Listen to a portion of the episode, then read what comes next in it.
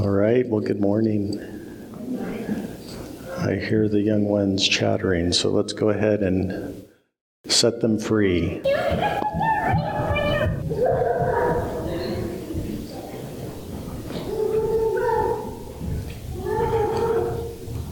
All right. Well, before we jump in, let me just say thank you. Thank you to each one of you. Last week, Mary and I were not here, and that's all thanks to each one of you. And if you didn't know this, you gave Mary and I a couple nights stay out at uh, out at Newport at the Hallmark Resort, and so we went out there and spent a couple of nights. And uh, Saturday was just gorgeous. I don't know how many times I can probably count on one finger the number of times I've been to the coast, been to the beach, and no wind. And this would have been the second time. It was just absolutely beautiful. A few clouds. Did rain on Sunday, but that was okay. We just had a wonderful time, did lots of nothing. And so um, wanted to come back and as you all were meeting and sharing thanks last Sunday, I thought I'd come back and share mine today. Well, let me invite us this morning to turn to what is called the Gospel according to Isaiah. Isaiah in chapter 2, if you're grabbing a Pew Bible, page 484, the words will be on the screen behind me. And I'm going to invite Cliff to come on up. He's going to read for us Isaiah chapter 2, verses 1 through 5. This is what Isaiah, son of Amos, saw concerning Judah and Jerusalem.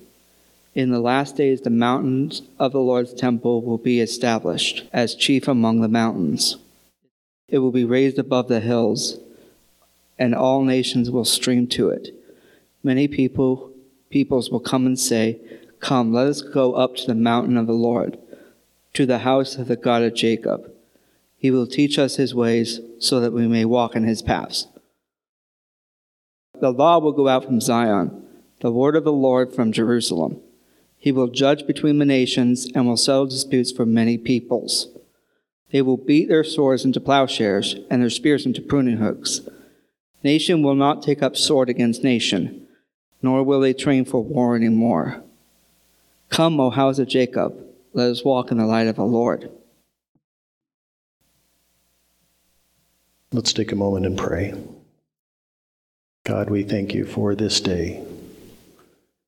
We thank you for this moment, this Advent moment, when we come gathered together. We praise and we worship you. When we read your word, come now, transform us, move us, shake us, mold us, make us, that we might be your Advent people. Amen. So I'm fairly certain that we are all well aware that Christmas is now just three weeks away. And if you've been around for any length of time over the years, you're probably also aware that I love all things Christmas. Christmas is my favorite time of the year. It's my favorite season. I love all things Christmas, including the responses of children to questions that are asked of them. Questions like, What gifts did the three wise men bring to Jesus? JH5, he said, The wise men gave Jesus gold, frankincense, and myrrh. But I think he would have liked wrestling toys better. Ellie, also age 5, the three wise men brought Jesus gold, frankincense, and myrrh, no real presents. I feel sorry for him. When asked what animals were present when Jesus was born, Matthew, six years old, there were sheep, horses, and a crocodile at the stable. Hannah, seven, there was a donkey, a sheep, and a cow there, as well as Mary and Joseph. It sounds quite crowded. The question was asked who was the angel Gabriel? Heron, age six, the angel Gabriel a, is a big white fairy. He helped Mary and Joseph look after the baby, kind of like a doctor. Catherine 9, she says Gabriel was this herald angel. He was a boy, but he is played by a girl in Christmas plays.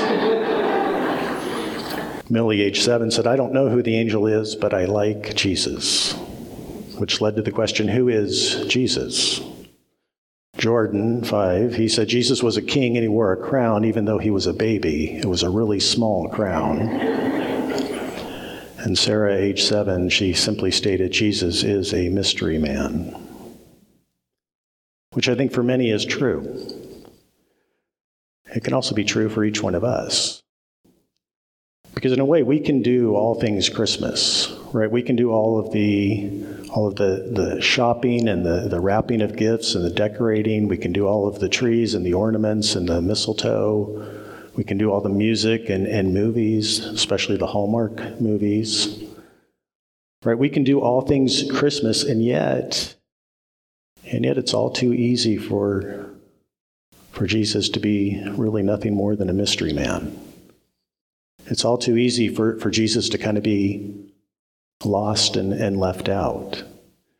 Which is why today and for the next several weeks, I want to put a pause on Parshiot, on our series through the Jesus backstory. And I want to invite us to turn our kind of our focus toward what is this season of Advent, what author Alfred Delp describes as the time of promise. It is not yet, he says, the time of fulfillment. And we can think there of, you know, are looking forward to when Jesus returns. It is not yet the time of fulfillment. We are still in the midst of everything in the relentlessness of destiny, filled with the noise of destruction and annihilation, the shouts of self assurance and arrogance, the weeping of despair and helplessness. And I, and I think we get it much kind of like that hymn, right? We live in a fractured and broken world. Right? Every one of us experiences kind of that ache and that struggle and that challenge. But round about the horizon, the eternal realities stand silent in their age old longing. There shines on them already the first mild light of the radiant fulfillment to come. And it is that first mild light that, that the Apostle John tells us has come into the world from the Gospel of John 3 and 19. This is the verdict light has come into the world, but people loved darkness instead of light. Right? This first mild light. It's not, it's not the sun or the moon. It's not the, the flickering of the, of the candles. It's not the invention of, the, of, of an incandescent lamp. Right? As recorded in John 8 and 12, when Jesus spoke again to the people, he said, I am the light of the world. Whoever follows me will never walk in darkness, but will have the light of life. Right? The man of, of mystery, the mystery man. Right? The first mild light is the light of the world. What is, according to the gospel, according to Isaiah, our invitation. Our invitation. Come, descendants of, of Jacob, let us walk in the light of, of the Lord. Which, on one hand, sounds amazing. Right? I think, I think there's a, a part of each one of us that, that we have a, this longing for the light. Right? The light, it, it, it gives us the, the color and the texture. Right? The, the light, light allows us to see wonder and beauty, even the wonder and beauty that is sitting right next to you is sitting in front of you and behind you. The, the light, it's the light that offers us safety and, and security, right? From the, from the dark corners, from, from what lurks in, in, in the shadows. And, and so we long for the light, right? We long, long for the light. We are drawn to the light, and yet it is also, it is also in the light that we become most aware, afraid of what the light might reveal of what the light might unveil, expose. What the light might uncover, maybe it's, it's that, that guilt that, that kind of grips you. Maybe, maybe it's that embarrassment that clings to your psyche. Maybe it's, it's, it's shame that, that covers you like a, like a blanket. Maybe, maybe like it was for the Apostle Paul, maybe it's that reality that we do the very things we know not to do. And the very things we ought to do, we have left undone. And so, like Adam and Eve in the garden, we, we hide. Right? We, tr- we try to hide, afraid of what will be exposed. And, and, and so what do we do? Maybe it's not fig leaves, but we justify, we, we cover up, we make excuses. Right? Maybe, maybe we try to manipulate or, or, or try to control. We, we lie, we deny. Maybe we medicate, we numb out. And then it's the fear begins to rise up, right? And the more the fear comes up, the more we try to hide, and the more we try to hide, the more we feel the fear, right? It is the, the light. Right? And, and so in our in a sense, we, we, we both in our longing are shouting yes, and yet in our fear we are shouting no. Right? It's where, where our longing is confronted by our our fears. And in a sense, then we get this what is this great sort of intuitive message, right? The light saying, Come toward your fears. Move, move toward your fears, not away from them. Right? Lean into your, your anxiety and your, your struggle, not away from.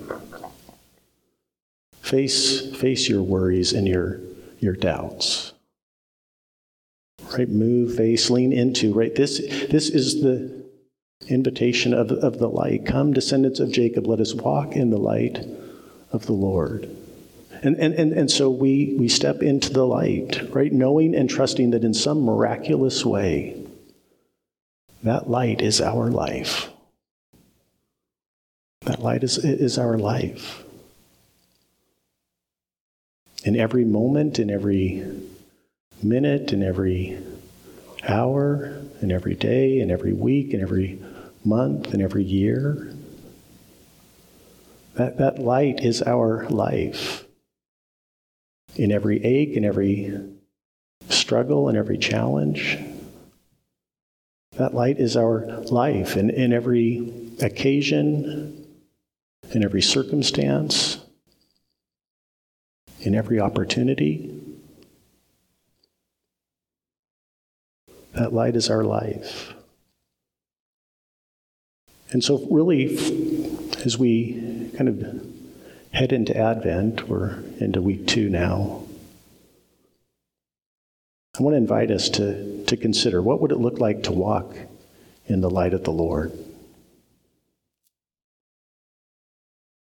And with that, to kind of look at this really from kind of in three different ways. First off, to consider how might I pay attention to the beauty and wonder and delight that is all around me. Right? It, it is the light that gives us color and texture. It is the light that allows us to see wonder and, and beauty. And, and so, how might I notice? How might I, how, how might I make it a daily practice? Right? To, to have this awareness of, of God's light shining all all around. What would that look like? And then with that, I think the light also invites us to consider what is God inviting me to bring into the light? What, what is that, that fear? What is that failure? What is that struggle? What is that challenge? What is that doubt? What is that worry? Right? What is God inviting me to bring into the light? We could ask it this way we could say, What have I been keeping hidden from the light? What have I been keeping hidden from the light? Maybe it's resentment, maybe it's regret, grudge, an attitude, pride, greed, unforgiveness.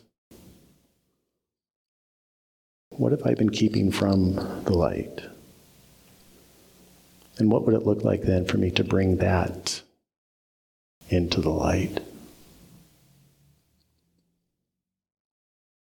And then with that, we also have that invitation to consider how is God inviting me to bring light into the dark places? How is God inviting me to bring light into the dark places? David Nevue was here last night. He is a pianist, and he Neat story. In 1989, he and his new bride moved about a mile down Durham.